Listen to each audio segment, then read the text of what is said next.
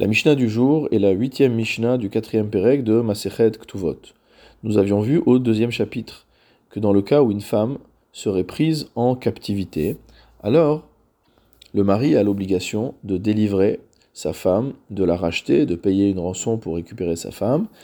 Et s'il s'agissait d'un Israël, il pourra l'épouser à nouveau. Et s'il s'agit d'un Cohen, malheureusement, il ne pourra pas la reprendre euh, comme femme. Ce que vient nous enseigner ici la Mishnah, c'est que cet engagement à délivrer de captivité son épouse constitue un Tnaï Beddin, c'est-à-dire que c'est une clause qui, même si elle n'est pas écrite dans la Ketouba, engage malgré tout le mari. Dans les mots de la Mishnah, Lo katavla, si le mari n'a pas écrit à sa femme dans sa Ketouba, Im tishtevai, efer kinir, si jamais tu es prise comme captive, je te libérerai, je te rachèterai, ve odvinir li le intu, et je te reprendrai comme épouse.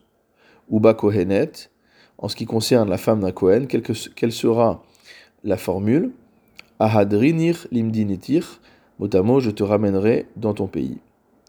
On ne peut pas lui dire qu'il la reprendra comme femme puisqu'il en a l'interdiction.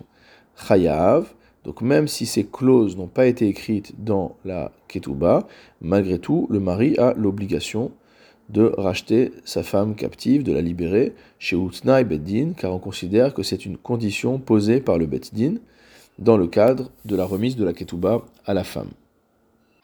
Le Barthénora précise, dans le cas du Kohen, bien qu'il soit obligé de la répudier, en raison de la halacha, ce n'est pas son choix. Malheureusement, il doit le faire, car un Kohen ne peut pas euh, avoir comme femme une femme qui a été prise en captivité et donc qui potentiellement a été violée par ses, euh, ravisseurs, malgré tout, il lui devra lui verser sa ketouba.